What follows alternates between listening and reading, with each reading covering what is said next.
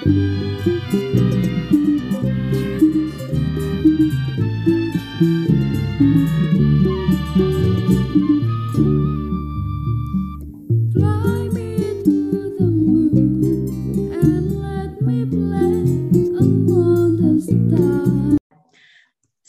malam, ketemu lagi dengan Juwita Jabipa Podcast. Malam ini saya seneng sekali karena tamunya ini adalah tamu yang gimana ya? Ajaib. Satu kata tentang dia adalah ajaib. Apa ajaibnya dia? Kita akan tahu dari obrolan santai, kocak dan manis bersama bintang tamu kita yang ajaib. Siapa dia? Mari kita persilahkan memperkenalkan diri. Silakan. Hai, saya Feni Bros. Kenapa Bros? Karena biasanya selalu diletakkan dekat di hati. Ya, Apa kabar? baik Mbak Jui. Eh, tanya dong tiga fakta unik tentang Feni Bros. Dekat di hati. Dekat di hati. Eh, satu emak-emak. Semua udah mama ya. Dua, itu biasa dipanggil buaya. Heeh. Anak saya yang pertama eh, namanya Ayah, jadi aku dipanggilnya buaya. Heeh. Ketiga apa ya? Doraemon. Oke. Itu tadi lagu awalnya ya Doraemon. Kalau aku ya Juwita Ja, dekat di Zoom. Ya. Oh ya. Dekat di hati ya. Eh, Jauh di peta, de- eh, dekat di Zoom. Oke. Baju di mana nih? Di Jakarta kah atau? Aku sekarang lagi di Bogor, kota hujan romantis. Oh iya betul betul. Iya betul. romantis sekali. Hujan kayak makan ya, tiga kali sehari bisa hujan di sini. Iya, udah berapa hari ini ya hujan terus ya. Iya, heeh, romantis ya pokoknya. Eh, jadi eh, para pendengar Juwita Jabipa Podcast atau siniar dalam bahasa Indonesia, eh, Ibu Feni ini adalah kakak kelas saya. Sekolah kali kakak kelas. Kita sekolah di mana dulu Bu Feni? Sekolah di ISOC Indonesia School of Comedy. The one and the only in this planet ya. Yes. Ya, Ya. oke. Cerita dong gimana cerita gimana awalnya kok Bu Feni ada eh, terjebak ataupun terdampar ataupun apalah ya, Hmm. Terperangkap ataupun hmm, pokoknya berada dalam eh, komedi ini gitu. Eh, saya itu PNS. Heeh. Saya eh, bekerja di eh, saya penyuluh sosial. Sekarang lagi lagi- hangat nih, lagi hangat nih sosial sosial ya. Iya, lagi Eh, hangat kayak bapau. ya, betul. Hmm, eh, saya eh, sesungguhnya saya cita-cita saya bukan mau jadi PNS. Saya tahunya cita-cita aja dari Susan. Hah? Susan, Susan, Susan, besok besar mau jadi apa? Aku kepingin pintar biar jadi Pak Menteri. Loh, kok Menteri San? Insinyur San? Enggak, Karya. Dokter San? Enggak mau karya. Pilot San, pilot? Enggak mau karya. Nganu, aku maunya jadi menteri aja karya. Biar menteri-menterinya jujur karya. Yeay, jujur ya, menteri-menterinya jujur ya. Oke. Eh, tadi kan katanya penyuluh sosial gitu. Itu Hmm. eh, kalau lagi penyuluhan kayak orang gila gini nggak sih? Jadi eh, sesungguhnya saya itu eh, penyuluh sosial, biasa melakukan penyuluhan di depan masyarakat gitu ya. Lalu saya berpikir kalau hanya menyuluh saja kan biasa gitu orang eh, bisa melakukan penyuluhan eh, apa dengan gaya yang seperti itu gitu. Lalu di situlah saya mencoba gimana sih supaya lebih menarik gitu, Hmm. lebih eh, eh, apa eh, banyak eh, me- apa ya menarik perhatian masyarakat supaya tidak bosan dengan eh, gaya penyuluhan kita, supaya materi penyuluhannya bisa eh, didengar gitu. oh ya sudah berarti kayaknya aku mesti belajar stand up comedy nih gitu Mbak Jui. Kenapa Jadi, stand up? Kenapa nggak Karena- salto? Atau kenapa nggak lawak? Atau kenapa nggak salto? Kan kalau sambil Nah. salto-salto kan menarik juga. menarik, tapi nanti dikira gila. iya, soalnya gini, eh, Hmm. gimana sih supaya kita eh, matchingin gitu ya antara menyuluh dengan komedi gitu supaya nggak bosen eh, warganya mendengarkan kita menyuluh supaya gimana sih cara membuat orang tertawa gitu loh bagi rupanya rupanya teknik membuat orang tertawa itu semuanya ada di stand up comedy. Oh. Kenapa eh, orang itu tertawa alasannya apa? Kita ketahui ya kan orang Mm-mm. tertawa itu eh, paling tidak itu ada tiga alasan. Satu karena surprise, karena ada keterkejutan gitu ya, karena Hmm. kita bangun setup lalu eh, punchline gitu. Punchline. Keterkejutan. Lalu yang kedua karena merasa superiority ya, superior. Mm. Jadi karena biasanya kalau kita berdua nih sama teman kita, kita lebih duluan ketawa, teman kita Lola kan, loading lama gitu kan. Terus kita akan merasa eh, lebih dari teman kita nih, oh gue doang nih yang ngerti jokes ini, teman Iya. gue nggak ngerti gitu, itu superior. Dan yang ketiga itu lebih karena respect kan. Biasanya kalau bos kita ngelucu gitu, kita cuma menghargai padahal ya nggak lucu kan ya, gitu kan Demi ya. kita ah, ah, demi ya karena bos kita yang lucu jadi jadi kepada respect atau menghargai kan gitu. Nah dari sinilah teknik-teknik inilah akhirnya oh rupanya eh, banyak ya formulanya gitu. Oh Mm. rupanya tidak hanya kita eh, bakat eh, melucu itu bukan bakat ternyata ternyata bisa dipelajari gitu. Apalagi Itulah kayak aku kan, bakatnya makan, ya kan? Jadi Nah, lucu itu. bisa dipelajari kan? Ternyata kan akhirnya sekarang ngelucu sambil makan, makan sambil ngelucu. Oke. Nah, tapi sebelumnya siapa yang memperkenalkan stand up comedy ke Bu Feni? Hmm, jadi kalau eh, nonton di TV kan sering ya stand up Hmm. comedy. Terus oh kok sekarang eh, lawakan itu begini ya gitu. Yang dulu kita eh, kita lihat di televisi itu eh, lawak itu bergrup gitu kan. Ada Bagito, ada Patrio gitu kan. Ada Sri Mulat, ada kalau dulu kan ada Jayakarta. Jakarta gitu Group. ya. Heeh. Jakarta Group empat seka- ah, empat sekawan ya. Empat sekawan. Nah, ya itu eh, dulu kita mengenal begitu kalau eh, eh, lawakan di TV ya. Tapi Heeh. sekarang dilakukan oleh satu orang, Eh, satu orang melucu, satu orang membuat orang tertawa kan kayaknya keren banget gitu. Kok bisa ya? Gitu. Kenapa dia bisa ya? Aku juga mau dong belajar gitu. Karena saya penyuluh eh, itu eh, salah satu eh, teknik kita kan ya sama gitu. Cuma eh, apa yang membuat eh, lucunya itu gitu. Jadi memang itu ternyata ada tekniknya. Itu sih Mbak Jui yang bikin aku tertarik. Lalu kebetulan juga di dekat rumah itu ada kafe yang membuka open mic gitu. Hmm. Juta Cafe, aku lihat ada open mic gitu kan. Hmm. stand up comedy open mic gitu. Nah, aku coba tuh belajar. Nah, itulah di situ saya eh, mengenal eh, Pak Ramon Papana. Itu yang memperkenalkan saya. Lalu ada bukunya, kita belajar di bukunya gitu.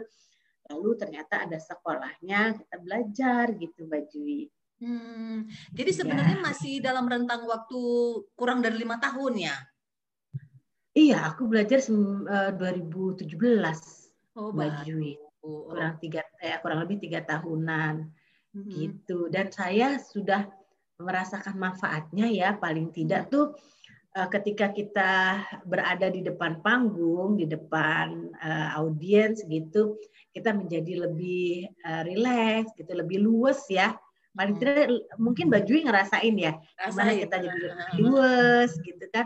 Eh, menyuluh atau bicara jadi lebih luas dalam pergaulan juga lebih luas karena apa jiwa komedinya di situ udah ini ya udah apa udah mulai tumbuh gitu jadi eh, apa lebih ceria dalam pergaulan lebih luas bicaranya pun juga tidak kaku gitu. itu yang saya rasain juga sih Mbak Jui Hmm. gitu. Kalau aku sih eh, apa ya eh, lebih pede untuk dianggap aneh. Jadi kan memang kayaknya aku dari lahir udah aneh gitu ya. Orang-orang mungkin lahirnya sesar atau normal, kok aku dilepehin kayaknya, Bleh, gitu ya. Dipengki lagi jatuhnya ya. Karena udah anak ke-8 ya kan. Jadi ibuku sudah Oh, sangat iya betul. lahir ya kan. Ini kok ada dikirainnya kok agak mulus-mulus, dikirain kekenyangan gitu kan. Rupanya ada bayi. Bisa begitu ya. Iya bisa begitu. Makanya lahirnya juga aneh. Nah, tadi kan ngomong soal penyuluh eh, sosial.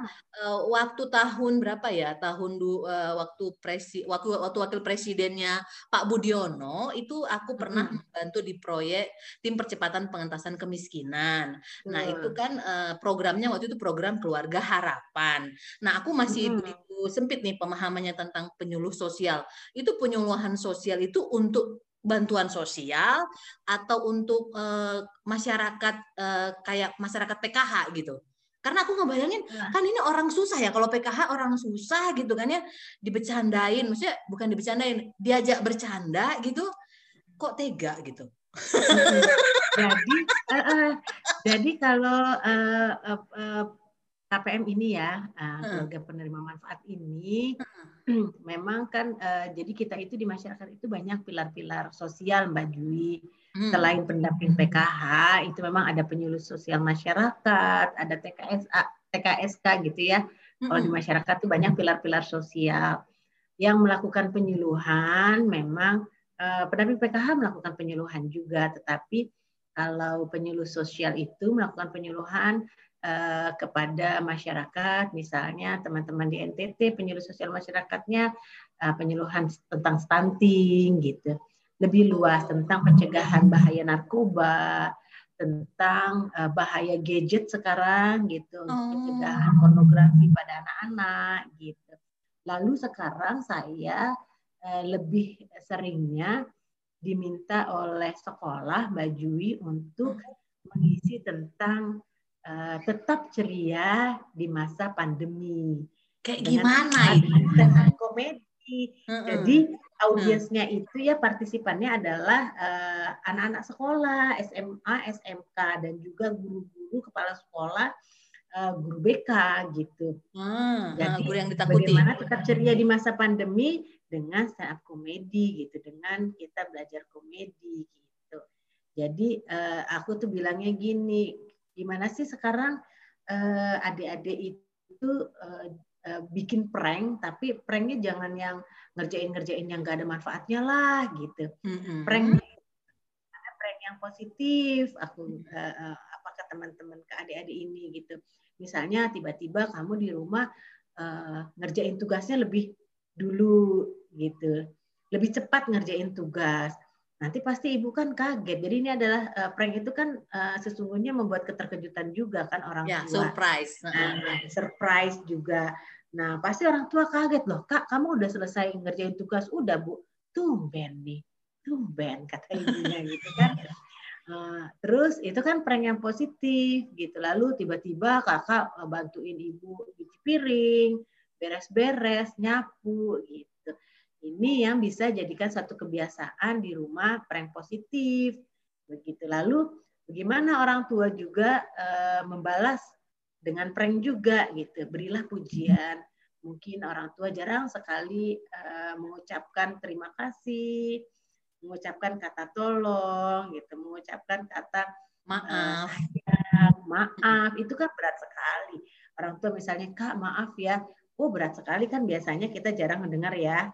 Orang tua bilang maaf, eh, tolong Ada juga, gue bilang juga apa, kan gitu ya? Nah, gitu kan biasanya. Eh, eh, eh, Kak, eh, tuh, tuh sini sini bawa ke sini bawa ke sini gitu kan tanpa ada kata tolong di depan gitu tanpa setelah sudah membantu terima kasih gitu mungkin itu hal-hal sepele atau kata-kata yang kecil menurut kita tetapi berarti besar kalau itu diucapkan kepada anak-anak yang tidak pernah mendengar orang tuanya mengucapin terima kasih atau eh, maaf gitu loh Kak Juli. Ya kan? Menarik. Karena kita juga dulu begitu. Aku tuh dulu begitu. Saya tuh eh, dulu eh, apa ya? hmm, Gimana, sangat gimana? berat sekali bilang maaf ya. Oh, saya tuh kenapa? sangat berat berat sekali eh, ngomong eh, apa ya ka- eh, maaf gitu karena apa rupanya memang tidak dibiasakan gitu gengsi banget Oh. mungkin kan ada sekarang anak-anak itu yang gengsi ngomong sayang ya ah, kayaknya ah, berat ah. banget ngomong sayang Aku sama tukang parkir aja aku panggil sayang. iya ya Mm-mm, Itu mah mm-mm. Padahal aku nggak punya mobil yang mau diparkirin. iya Pacarku Gitu. tukang parkir. itulah kadang kan ya coba kita kadang suka berat gitu ngomong uh, ke Iya. orang tua uh, Mm-mm. aku sayang deh sama ibu gitu karena memang tidak dibiasakan kan Mbak Jui gitu Iya. ini yang yang sering sekarang karena banyak waktu di rumah rasanya ini harus perlu di apa ya diumbar gitu ya kata-kata ini gitu Eh, apa eh, ya ceria gitu loh Hmm.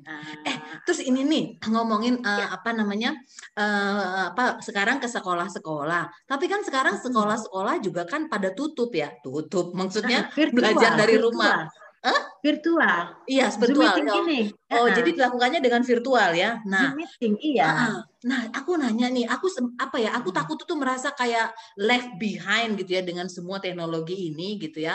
Karena sebelumnya juga kan aku eh, melakukan pengajaran di luar, di luar negeri gitu kan. Itu kan langsung gitu ya. Nah, sekarang PJJ itu kan belum belum apa ya? eh, apa namanya? konsepnya menurut aku belum belum mantap banget gitu ya dan aku juga eh gimana nih gitu. Nah, untuk kita nih yang eh, apa namanya aktif di dunia stand up comedy ini, menurut Hmm. Mbak Feni berat sekali nggak sih kondisi ini atau dengan adanya virtual ini juga banyak hal yang bisa dibuat gitu loh.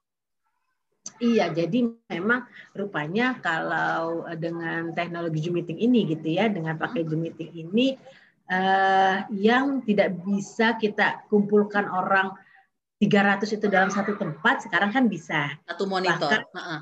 Ah, satu monitor itu bisa 1000 partisipan itu kan ya. Iya, heeh.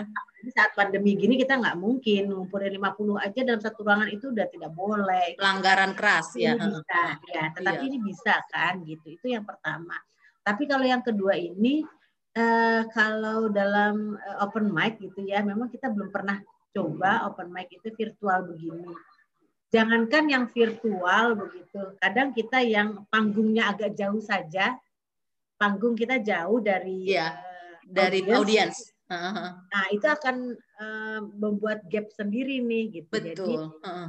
Uh, jadi uh, tawanya tuh nggak sampai gitu karena Mhm. jauh antara jarak audiens dengan kita juga gitu kan itu juga jadi kendala apalagi ini uh, secara virtual ini saya pernah waktu kemarin itu uh, workshop uh, webinar di DPR stand up Mhm. comedy DPR teman-teman kan ada yang uh, apa komik-komik yang tampil Heeh. Nah itu karena meng- memang teknologi ini ada yang sinyalnya turun naik turun naik gitu kan. Heeh, heeh. Jadi suaranya itu terputus-putus nggak kedengaran. Hmm. Jadi nggak sampai eh, Pesannya. nggak sampai pesannya nggak sampai. Jadi ketika itu harusnya tertawa eh, maka audiens tidak tertawa gitu.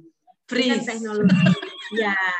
Jadi ya harusnya itu memang biasanya kalau di atas panggung itu ngekill jadi ngebom gitu. Nah, jadi itu mungkin kendalanya nih Mbak Jui. Jadi sebenarnya komedinya di situ harusnya dia kill tapi jadi bom ya kan itu itu komedinya. Iya. Justru itu, jadi ketawa kan jadi saya itu. Ini yang lucunya mana ya gitu. Lucunya di mana sih gitu. Oke. Jadi justru itu komedinya kan. Gitu. tapi aku terinspirasi dengan acaranya Conan O'Brien gitu ya. Conan Ah, O'Brien ah, Saragi ah. kayaknya dia itu. Iya ya, ada marganya ya. Ada marganya dia. Jadi Iya. dia itu kan eh, semenjak Covid pertama dia vakum dulu sebentar kemudian dia menyewa salah satu teater yang udah eh, hampir usang di eh, California. Eh, Kemudian namanya Largo. Jadi dia audiensnya itu adalah eh, banner orang-orang. Jadi misalnya Bu Feni, di Bu Feni itu dibikin Oke. kayak bannernya disusun di Aha. kursi gitu. Jadi tetap ada audiens. Oh gitu. Tapi eh, ketawa-tawanya nggak ada. Jadi Oh, nggak memang, eh, jadi memang Seakan-akan kayak aja ya. eh, eh, tantangannya adalah konyol-konyol. Heeh. Jadi tantangannya adalah menurut aku ya di ja- di saat apa eh, Zoom Zoom era ini adalah kita berani nggak sih lebih gila gitu loh. Ya kan? Karena kita Hmm. kan kita kemarin eh, apa open mic ada reaksi kan gitu kan. Ini kan nggak Ya. ada reaksi, kita tetap aja semangat ya kan. Jadi kita berani nggak sih lebih gila? Kalau aku sih mikirnya gitu. Mm-mm, Tiap iya, nggak iya, iya. sih gitu. Heeh. Betul betul. Iya. Iya, sebenarnya sih kalau saya ya eh, eh, apa tidak ada yang ketawa juga udah biasa gitu kan. Heeh. Jadi ketika nggak ada audiensnya juga nggak ada kedengaran eh, ketawa juga udah biasa gitu kan. Jadi jadi ya, ya. Eh, eh, jadinya memang ya mm, eh, akhirnya eh, ini mesti dilalui sih gitu ya. Eh, apa eh, akhirnya open mic gitu ya dengan virtual gini ya eh, mesti dicoba gitu mesti memang ini yang dihadapi sekarang gitu Ini yang di- tidak bisa dijalanin. bertatap Oke. muka iya Hmm. gitu Nah, ini kan dari tahun 2017 sudah mulai aktif eh, apa terjun lah ya ke stand up comedy ini secara profesional dan juga kita benar-benar belajar. Nah, itu eh, profesi utama sebagai penyuluh sosial ini kan juga berjalan. Eh, aku kalau lihat dari sosial medianya Bu Feni kan udah marak tuh gitu. Pasti orang juga kan lihat ya. Suka banyak yang iseng nggak sih? Ayo dong stand up comedy dulu dong. Bosan penyuluhan. Nanti penyuluhan juga bisa lihat di internet ada yang suka nakal gitu nggak sih? Kayak aku gitu kan Ah, suka saya justru Ah, ah, ya ya betul. Jadi kadang saya kalau misalnya eh, di di kantor gitu ya atau di pertemuan gitu Heeh, heeh. eh, orang tahunya saya Feni Bros gitu kan. Heeh, heeh. oh ya aku nggak tahu loh nama sebenarnya ibu siapa? Saya Feni Kusumawardani sesungguhnya jauh ya. Jauh ya. Feni Kusumawardani menjadi Feni Bros. Kenapa Bros? Karena biasanya selalu diletakkan dekat di hati. Jadi eh, eh, semoga saya selalu ada di hatinya teman-teman semua. Uhui Eh, jadi orang tahunya saya aku tuh Feni Bros gitu kan. heeh, heeh. udah kenalnya Feni Bros. Jadi kadang kalau misalnya aku eh, dalam pertemuan gitu ya, misalnya disuruh kasih pendapat, eh, misalnya saya udah pegang mic, saya pasti selalu bilang, "Ah, ini eh, aku eh, disuruh kasih pendapat atau aku disuruh nyanyi ya? Atau aku eh, suruh stand up comedy ya? Gitu. oh ya secara ibu juga kan nyanyinya bagus oke Iya ini eh, aku nih eh, suruh stand up comedy ya gitu.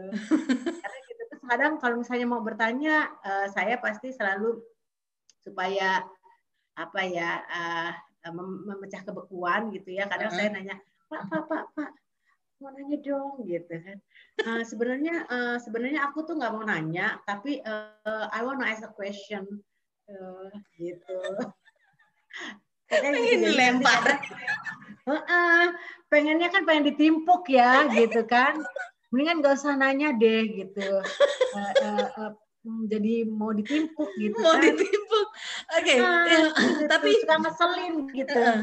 para pendengar Juwita Jabipa podcast satu yang saya kagumi dari Bu Feni ini adalah dia bisa stabil gitu loh stabil. Jadi dia sebenarnya udah menciptakan hal-hal yang konyol gitu kayak misalnya eh, kakeknya mau ke mall itu pakai apa sendalnya ditinggal di luar gitu ya.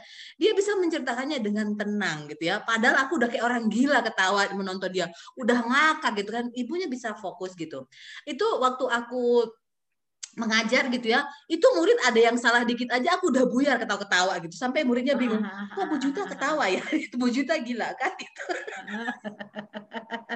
Itu gimana sih caranya melatih supaya kita bisa hmm, hmm, pem gitu. Gue sekarang jadi Fanny Bros bukan Fanny Ah, gitu Kusumawardani Eh, gimana sih? Heeh. Padahal kan udah ada ada orang besar kayak aku misalnya besar ketawa-ketawa gitu kan kenceng ketawanya ibu tetap menyampaikan pesan penyuluhan dengan cara komedi itu gimana caranya? Hmm, Itu dia. Jadi eh, saya harus merasa saya punya misi, saya punya pesan yang harus saya sampaikan kepada eh, audiens nih.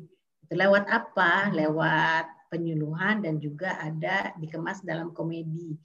Biar gimana pun ini harus tetap sampai kepada eh, teman-teman gitu, kepada audiens. Jadi eh, eh, kesalahan pertama teman-teman eh, komik gitu ya atau komedian adalah eh, membawakannya dengan cepat gitu. Jadi terkadang tidak sampai pesannya. Ah, Kalau dibawakannya lebih tenang gitu, Ah. kalau dibawakannya lebih tenang, mungkin dapat eh, tersampaikan pesannya. Jadi kadang saya eh, waktu menyampaikan tentang gratifikasi begitu ya, mm-mm. eh, saya menyampaikannya dengan komedi. Saya akan bercerita dulu. Eh, Bapak Ibu dulu nenek saya sering cerita. Kalau nenek saya cerita, semuanya pada duduk diam.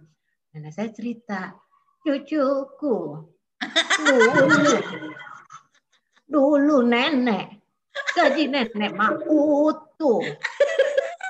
Tapi nenek bisa dapat beras, bisa dapat gula, bisa dapat minyak. Gaji nenek mah utuh. Loh, kok bisa begitu, Nek? Enak banget, Nek, ya dulu ya? Iya. Kalau sekarang mah mana bisa, cu. Kenapa, Nek? Udah banyak CCTV. Jadi ya, Oke. jadi Terus Nah, oke. ini kan ada formulanya kan perbandingan dulu dan Heeh. sekarang ya kan comparison ya perbandingan ini formulanya Perbandingan. adalah comparison atau perbandingan Oke. tetapi eh, eh, untuk tema yang berat gratifikasi kan berat gitu orang akan memahaminya oh, akan berat gitu kan Penjara, Tetapi, penjara, penjara, penjara gitu aja. nah, akhirnya ini Ya. dengan komedi bisa menjadi diper eh, disederhanakan. Di, di, di- dibuat ringan supaya Ya. pemahaman orang anak-anak juga tahu oh iya iya ternyata menerima menerima hal-hal yang seperti itu tuh oh masuk gratifikasi gitu Iya. Dan Ya, aku gitu. sangat setuju juga karena dari kecil menurut aku ajaran yang bisa aku pahami dengan mudah atau ajaran yang bisa aku ingat dan berkesan ataupun nasihat ataupun katakanlah itu eh, firman gitu ya, itu adalah yang penyampaiannya secara komedi gitu. Kalau yang Hmm, penyampaiannya betul. secara berapi-api gitu atau yang secara Hmm, apa orat orator gitu kayaknya aku malah Hmm. biar gitu. Ngomong apa sih? betul Oh, tapi yang kayaknya ngomongnya santai kayak Bu Feni ini gitu kan, terus nanti tiba-tiba jadi nenek-nenek gitu kan. Oh Heeh, iya ya. ya, oh iya ada CCTV nggak boleh gitu. Terus kan gini, sebagai penyuluh kan juga Bu Feni harus memotivasi gitu ya. Gimana sih kalau memotivasi orang dengan cara komedi? Kasih contoh ke kita dong. gitu ya aku begini eh, kadang misalnya eh, eh, di hadapan saya Heeh. itu misalnya ada pejabat gitu ya, Hmm, ada hmm. bupati, ada ada eh, kepala dinas Bapeda. gitu ya. Hmm. Nah, nah itu kadang saya eh, dengan teman-teman penyuluh gitu ya, bagaimana saya supaya mau menyampaikan maksud dan tujuan kami. Kadang saya pakai bukan roasting, kalau roasting itu kan eh kita eh, apa me- melibatkan ya, melibatkan audiens dalam eh, komedi kita ya, dalam Komedi kita. kita. Heeh. Nah, Jadi kadang ada saya pakai ini, heeh. saya ibarat ya, pakai simile gitu. Kalau diibaratkan. Bapak Bupati adalah senyawa hidrogen dan Bapak Kepala Dinas adalah senyawa helium, maka ketika keduanya bertemu akan menciptakan bintang yang indah bagi kesejahteraan sosial di wilayah Bapak Ibu. Itu pakai simile perumpamaan. Ya, kalau diibaratkan gitu. Jadi eh, eh, jadi ini saya kadang suka pakai Mbak Jui jadi supaya sesungguhnya eh, mengangkat beliau-beliau ini gitu kan eh, eh, untuk supaya memperhatikan warganya gitu supaya memperhatikan penyuluh sosial masyarakat gitu Oke. untuk kesejahteraan sosial di wilayahnya gitu ini kan mengajak saya suka kadang bilangnya ini advokasi modern loh sekarang Betul. gitu Nah, ilmu advokasi modern dengan stand up comedy bisa loh sekarang kan stand up comedy udah menjadi ilmu public speaking modern betul. sekarang lebih lebih luas lagi menurut aku sebagai ilmu advokasi modern Juni. Ilmu advokasi modern. Oke. yes Setuju, setuju. Aku penasaran gitu. nih. Itu ibu latihan dulu nggak sih tadi bilang senyawa senyawa itu? jadi ya jadi kan ini kan ada ilmu-ilmu gembaliologi gitu ya gitu gembaliologi Aku ya. nanya dong. Sebenarnya aku nggak mau nanya, but I would like to ask a Yes. question. yes yes Ah, ah, aku gitu Ah, gitu betul betul betul callback ya Kalau gini, eh, Gini, aku ah. tuh sebenarnya, aku tuh sesungguhnya aku nggak mau nanya, tapi I Uh-uh. want to ask a question. kan nyebelin. Oke, itu latihan sih gimana? Gimana tuh latihannya senyawa ini dan senyawa itu gimana sih itu? Iya, jadi sih? eh, ada mungkin quote-quotes yang kita quote-quotes yang kita eh, kumpulkan gitu ya. Kita mau ngomong apa? Kadang misalnya ada kerjasama gitu ya. Ini kerjasama satu sinergitas kerjasama. Kadang saya juga bilang ini adalah merupakan kerjasama yang sangat baik dan sinergitas antara dinas sosial dengan kabupaten provinsi eh, eh, de- dengan kabupaten Bataeng misalnya ya kerjasama ini kalau diibaratkan seperti Indomart dan Alfamart selalu berdekatan dan selalu bersama. Apa coba? itu Karena kan disponsorin Indomart sama Indomart. Alfamart kan Indomart Alfamart kan 100 meter pasti selalu ada.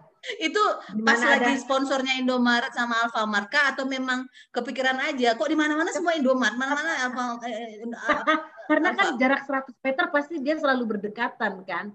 Gitu. Jadi iya, iya. kenapa pakai Indomart Alfamart sih? Ya karena memang selalu ber- ber- berdekatan, selalu Itu fakta. bersama gitu. Iya, jadi pakai simile gitu ya, itu kan uh, ada formulanya, gitu. Ada formulanya ya. pakai Oke. itu gitu. Hmm. Jadi itu yang uh, uh, apa ke ke teman-teman juga uh, sering banget teman-teman juga udah dapat training of uh, facilitator gitu ya, Hmm. TOT juga TOT, dari. Paramon, Mm-mm. TOT dari Paramon gitu untuk uh, stand up comedy sebagai ilmu public speaking modern sudah teman-teman sudah mempelajari teman-teman penyuluh ya gitu. Tapi ada nggak sih yang apa ya eh, eh, audiens ataupun masyarakat yang dilayani itu ketika ibu membawakannya sebenarnya kan dengan sepenuh hati nih ya apa pun akan gua buat salah satunya ada dengan cara komedi supaya pesan ini sampai gitu. Tapi masyarakat malah menganggapnya kayak main-main gitu karena kita bercanda karena ibu bercanda gitu. Eh, sebenarnya nggak nggak nggak seluruh dalam apa sepanjang penyuluhan itu isinya bercanda tidak Mm-mm. biasanya di awal gitu ya di awal eh, kesempatan bagaimana menit supaya pertama ya. kita ah, mendapatkan perhatian dari eh, audiens gitu biasanya kita mengawal saya biasanya mengawali dengan pantun gitu Oke, di Gitu. sana gunung, di sini gunung gitu atau gimana sih Nah. pantunnya boleh nggak sih di Eh, misalnya eh, gini, eh, eh, jalan-jalan ke Cikini, jangan lupa membawa peniti. Senang sekali hadir di sini bersama Bapak Ibu yang baik hati. Oh. Padahal Gitu. brengsek. Pasti kalau itu di, diutarakan, pasti pertama yang didapat adalah tepuk tangan. Iya, pasti. Oh, Iya. pasti kan gitu. Pasti. Oh. Iya, pasti yang pertama didapat adalah cakep gitu. Jalan-jalan ke Cikini cakep, pasti udah gitu kan. membeli peniti cakep. itu pasti sudah perhatian audiens sudah didapat itu. Heeh. Setelah itu ger, ketawa dan tepuk tangan pasti udah kita dapet. Itu adalah kesan pertama yang kita dapatkan nih untuk audiens. Nah itu biasanya satu menit pertama kita harus bisa dapat itu gitu. Tapi Itu yang- aku melihat kecenderungan Bu Feni kan memang apa ya eh, memilih atau memang sengaja atau memang membangun persona ya. Kalau kayak kata Papa kan itu kita lima tahun ya butuh membangun persona itu. Ibu kayaknya aku lihat eh, banyak di eh, apa ya memilih yang bukan memilih ya aku melihat banyak yang positif gitu maksudnya yang bukan yang apa ya membawa damai gitu kayak tadi eh, ketemu Bapak Ibu yang baik hati gitu kan walaupun mungkin ibu ada tahu di antara mereka itu bara, rengsek gitu kan atau yang nyebelin Tapi setelah itu kan dia jadi baik loh. Ya Oh, ampun aku dibilang baik gitu loh, gitu kan. Nah itu dia jadi baik gitu kan. Sebenarnya sebenarnya kan itu sarkas gitu ya. Ah, ya, ya, ya, ya, ya. nah mm, kenapa memilih cara itu? Kenapa memilih cara yang nice itu? Atau yang aku bilang apa ya sweet itu? Sesuai dengan sesuai sih dengan tema uh, apa tagline podcast ini uh, santai kocak manis. Itu kan kenapa memilih kenapa melakukan yang manis itu gitu? Kenapa nggak yang ngomong pedes? Karena kan uh, kalau kita belajar di stand up comedy banyak juga yang hmm, one liner itu ya itu kan ngomongnya pedes-pedes ya gitu Eh, nah ibu kenapa cenderungnya menggunakan yang manis-manis itu gitu karena, apa karena sesuai dengan senyum ibu Iya ya, aku tuh memang aku dari kecil itu aku udah dilahirkan manis gitu loh. iya loh, ya ampun aku tuh itu banget deh. Senang banget aku jadi tersandung gitu. Tersanjung gitu. Jadi eh, gini, kalau menurut saya dengan dengan tertawa, dengan membuat orang tersenyum itu sudah eh, apa me- menimbulkan tawa gitu ya. Mm-mm. Kenapa? Ya ini kan saya gitu ya. Mm-mm. Kenapa memilih yang eh, eh, walaupun memang ada gitu maksudnya yang memang eh, dia one liner yang memang eh, me- apa menceritakan keresahannya gitu ya dengan heeh. Kita ambil contoh misalnya ya gitu. si apa Jim Gaffigan atau Sebastian Maniscalco itu semuanya isinya komplain semuanya tapi I Ya. feel related gitu loh aku merasa ya I feel the same too makanya aku ketawa gitu loh Ya, jadi ya nggak masalah nggak apa-apa tapi Hmm. kalau eh, saya eh, lebih senang gitu ya misalnya kayak tadi gombal-gombal gombal gitu ya mengangkat karena kan eh, bikin senang juga kan dan Iya, ya, orang senang dan orang tertawa. Dan akhirnya eh, dengan senyum imunitas tubuhnya meningkat gitu kan? Eh, virus pada jauh ya. Virusnya pada pas jauh. Oke, jadi memang menye- apa itu sesuai dengan karakter ibu yang juga memang dari lahir udah manis gitu ya. Oh, aku tuh nggak bisa, aku tuh nggak tahu, aku tuh nggak bisa marah gitu loh. Oh, Iya gitu. Jadi ya, ya kalau misalnya memang eh, ya keresahan yang ditampilkan ya, ya memang gitu, itu juga bisa memunculkan tawa ya. Mm-mm, mm-mm. Itu juga eh, apa eh, apa eh, banyak juga pendukungnya, banyak juga penggemarnya Ya. dan apa banyak ya banyak lah gitu setuju gitu. Betul kan banyak kita mempelajari formula-formula, formula dalam stand point itu banyak sekali kan gitu. Mm-mm. Tapi ya eh, dari formula itu saya menggunakan misalnya lima saja gitu loh yang callback, Mm-mm. eh, simile, eh, eh, comparison gitu ya, lalu eh, rule of three. Dengan itu saja ya, dengan itu saja sudah cukup. impersonification.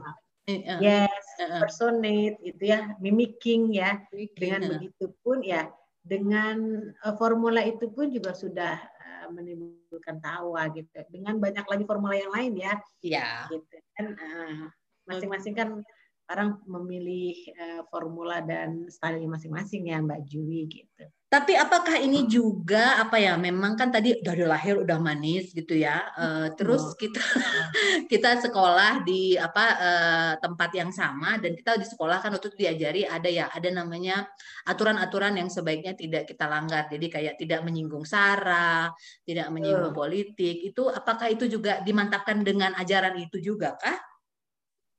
Kalau saya lebih eh, eh, memang tidak menyentuh ke arah sana ya. Sara itu tidak ya. Eh, sarap ya, sama satu lagi Sarap. pornografi. Pornografi. Nah, tidak tidak tidak tidak eh, menyentuh ke arah sana karena kalau memang ada banyak bahan yang bisa kita jadikan satu jokes gitu ya Mm-mm. di luar dari saraf itu gitu kenapa tidak gitu lebih memilih yang aman Iya. itu tidak menyinggung sara Dan ya Heeh. dan kenyataannya karena kita belajar ternyata itu lebih sulit ya gitu. yes Artinya kalau mau maki, kalau mau ngomong kasar dan orang ketawa, ternyata itu gampang gitu loh. Lu nggak usah sekolah gitu ya. yes iya iya iya iya. Ternyata Kira-kira yang itu mm-mm, aku juga tertantang gitu kan. Oh sulit, kayak apa sih sulitnya gitu? Oh ternyata iya sulit. Sampai aku ngadu sama papa, Pak, ini aku ujian ini lebih susah dari masuk ujian kerja di UN. Aku bilang, kan? Iyalah ternyata kan? Iya, Coba dia ngomong ya yang ngomong itu suruh belajar juga ya. Ternyata kan? Iya. Oke, Bu Feni, eh, sebenarnya masih pengen eh, ngobrol banyak dan penge- pengen dengar apa ya? Ini coba yang motivasi itu biasanya ada kan andalannya gimana sih kalau biasa memotivasi orang? Coba dong, motivasi itu kayak gimana sih? Hmm. Ah, ini tadi dulu ya ini eh, saya mau serang komedi dulu ya Oke, di silakan. masa pandemi ini ya di Heeh. masa pandemi ini kan anak-anak sekarang banyak waktu di rumah. di rumah. Jadi sekarang mereka jadi lebih seringnya nonton film kartun. Aha. Cerita Sopo Jarwo dong, Bu. Baiklah. Weh, Sopo, jangan diem aja kamu. Sini bantuin aku. Sekarang, Bos. Enggak tahun depan aja. Ye, sekarang, Bu. Cerita Doraemon dong, Bu. Baiklah. Aduh, Doraemon. Gimana, Doraemon? Aku pasti dimarahin ibu, Doraemon. Oh, gimana sih kamu, Nobita? Makanya, kalau PR itu dikerjakan. Kalau tidak, ibu pasti marah. Loh, Bu, itu Doraemon apa Karni Ilyas, Bu? Oh, iya ya. Sekarang, Bu, kita sepu jarwo lagi, Bu. Kayaknya ngerjain bocah-bocah nih. Bos, bos, ini kardus-kardusnya taruh di mana, bos?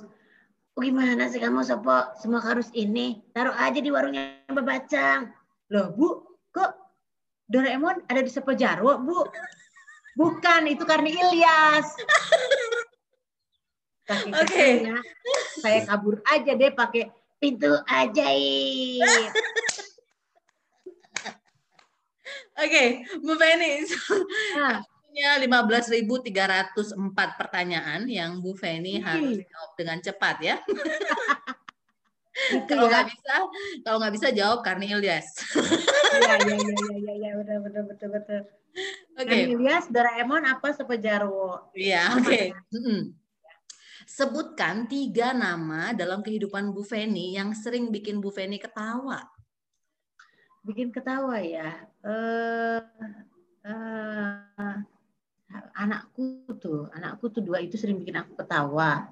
Hmm. Dua-dua ya, Hmm. sama Cak Lontong ya. Oh, Cak Lontong. Iya. Anakku tuh dua-dua di rumah tuh suka bikin ketawa. Oke. Siapa pahlawan dalam kehidupan Bu Feni Bros? Pahlawan, ibu Hmm. aku. Ibu. Kapan Ibu Oh. terakhir menangis? Ibu Feni menangis. Saya, Mm-mm. kapan saya terakhir menangis? Mm-mm. Kapan ya? Kayak baru-baru ini deh. Oh. I feels like a broken heart. Oh, what happened? ya inilah yang mungkin eh, ya kemarin-kemarin yang teman-teman lihat Yang masih ya. hangat kayak Bapak ini ya. Oke. Yes, iya. Everybody ya gitu ya. Mm-mm. Ya. Oke, oke. Kalau Bu Feni bisa memilih, ya, selain tinggal di UK, Hutan Kayu, Bu Yes. Feni eh, pengen tinggal di mana selain di UK? Selain di UK ya, aku mau tinggal di eh, Jepang. Oh, oke. Doraemon. Ya, mau ketemu Doraemon, mau makan eh, kue dorayaki gitu. Oh, Oke. Ini pertanyaan penting. Sebutkan tiga binatang yang kentutnya Bu Feni pernah dengar langsung. Apa ya? Apa ya? Itu jaksnya Mbak Jui ya. Apa ya? Apa? Aku belum pernah sih. Belum pernah. Oke, nggak apa-apa. Ha-ha. Kalau Bu Feni diberi kepercayaan sama presiden kita untuk memimpin Kementerian Sosial, kira-kira peraturan apa yang pertama kali Ibu terapkan kepada staf Bu Feni di Kementerian Pendidikan? Seru ya, seru ya kalau gitu ya. Eh bekerja harus dengan bahagia. Oke, aku Terus diangkat saya jadi akan- asistennya. Aku diangkat Ya. jadi asistennya. Ah, betul betul ya. Terus eh, sebulan sekali eh, disediakan panggung, panggung open mic. Oh, itu udah peraturan kedua. Oke, berarti satu aja dulu. Oh, Oke, peraturan satu- kedua ya. Jadi nanti ada ada peraturan turunan ya. Ada peraturan turunan. Oke. Turunannya ya. Bekerja harus dengan bahagia. Oke, keren. Bahagia. Oke, keren banget. Eh, ada nggak sih pengalaman memalukan ketika eh, memberikan penyuluhan sosial ini dengan menerapkan eh, teori di stand up comedy? Yang kita bisa ketawain sekarang, karena kan tragedy plus time is a comedy. Iya iya betul betul. Ada nggak sih pengalaman memalukan? Eh, iya itu Eh, sebenarnya sih tidak tidak begitu ceritanya ya, tetapi tetapi eh, akhirnya dijadikan komedi nih, jadikan bahan gitu kan. karena penyuluhan eh, kita itu ya kalau di masyarakat itu malam itu kita kadang pasang layar, pasang Hmm. layar, pasang layar tancap supaya orang nonton dulu baru eh, penyuluhan nih gitu. Mhm, Jadi mhm. penyuluhan biasanya kan gitu ya. Jadi saya udah udah udah udah udah minta suara gitu. Mana suaranya? Hmm. depan saya, weh, suaranya samping kanan saya, weh, karena kan lampunya juga kita nyat ini ya, apa nggak ada lampu gitu kan, gelap kan orang ini Uh-uh. gitu. Cuma satu. Mana suaranya? Sebelah kiri saya. Sepi nggak ada suara dong. Heeh. Mana? Tolong sekali lagi. Mungkin sebelah kiri saya tidak dengar. Mana suaranya sebelah kiri saya? Tidak ada suara dong Heeh. aku dicolek tuh sama sama sama warga di situ. Bu, bu, maaf bu, sebelah kiri ibu balong. Balong tenaon. Eh, empang, empang, empang. empang. Ibu nggak kelihatan. Orang dong, kan nggak kelihatan gelap tuh empang. Mana suara saya sampai botak juga nggak akan ada suara kan? Karena empang, Suara kodok. Karena kodok yang ada kodok sama itu Oke. sama kuna-kuna. Sebutkan tiga eh, public speaker eh, ataupun stand up comedy eh, yang ibu jadikan panutan untuk eh, ibu belajar stand up comedy dan penyuluhan ini. Ramon Papana yang pertama. Terus aku tuh suka eh, eh, apa eh, paunya ya eh, permainan katanya Cak Lontong. Kak Lontong. Terus satu lagi apa ya? Aku karena kalau ini lebih referensinya Indonesia ya. Aku tadi dua, dua tiga sih baru dua ya. Berdua Ramon Papana, Cak Lontong. Itu aja sih kayaknya. Ya, keren ya Cak Lontong. Oke, kalau dikasih kesempatan makan malam romantis dengan seorang tokoh politik atau selebritis eh, Indonesia maupun luar, eh, Bu Feni mau makan malam romantis dengan siapa? Siapa ya? Kani Ilyas. Karena dia itu loh selalu jadi bahan selalu jadi bahan itu aku loh. Jadi aku Oke, Sama- Pak Karni Ilyas Ya. di mana pun Bapak berada, ini adalah suara hati seorang stand up komedian dan penyuluh Yalah. sosial Republik Indonesia. Iya dong, nanti Pak Karni maaf ya. Aku nanti udah ketemu gitu ya, misalnya Pak Karni maaf ya. Oke. tuh selalu jadi bahan jokes aku deh gitu. Maaf Hmm. sebelumnya loh gitu. kalau udah ketemu nih, kira-kira apa yang Bu Feni akan tanyakan? Tadi kan sapanya kan maaf ya, maaf ya gini. Bu, Bu Feni kira-kira mau nanya apa ke Pak Karni Aku mau nanya gini, Pak ternyata eh, itu nggak sih Pak gitu. Bapak sebenarnya ngeh nggak sih kalau memang eh, eh, suara Bapak tuh hampir mirip-mirip juga dengan Doraemon gitu kan ternyata. gitu. Bapak jangan marah ya Pak, aku pasti gitu kan. Oh beneran loh Pak, jangan marah ya Pak gitu. Sebutkan dua lagu yang seminggu belakangan ini sering dinyanyikan. Aku nyanyiin ya. Mm-mm. Bu Feni ini para pendengar Juta Jabipa suaranya bagus loh. Nah, Fly me to the moon. Oh.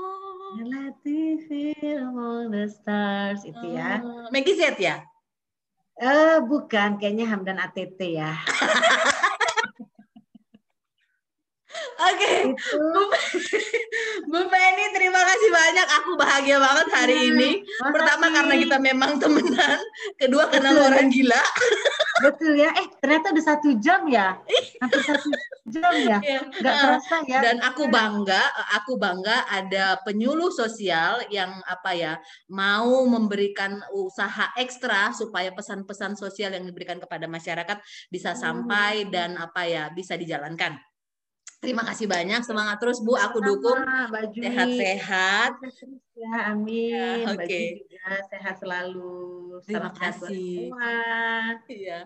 Para pendengar Juta Jabipa Podcast atau siniar dalam bahasa Indonesia, itu tadi obrolan santai kocak manis dengan Ibu Feni Bros, selalu dekat di hati. Semoga para pendengar bisa mendapatkan sesuatu, baik itu hiburan, informasi, atau apa pun itu yang bisa memberikan manfaat untuk kita semua. Semua. Terima kasih banyak. Sampai ketemu Amin. lagi di acara Juwita Jabipa Podcast episode berikutnya. Dah, salam stand up.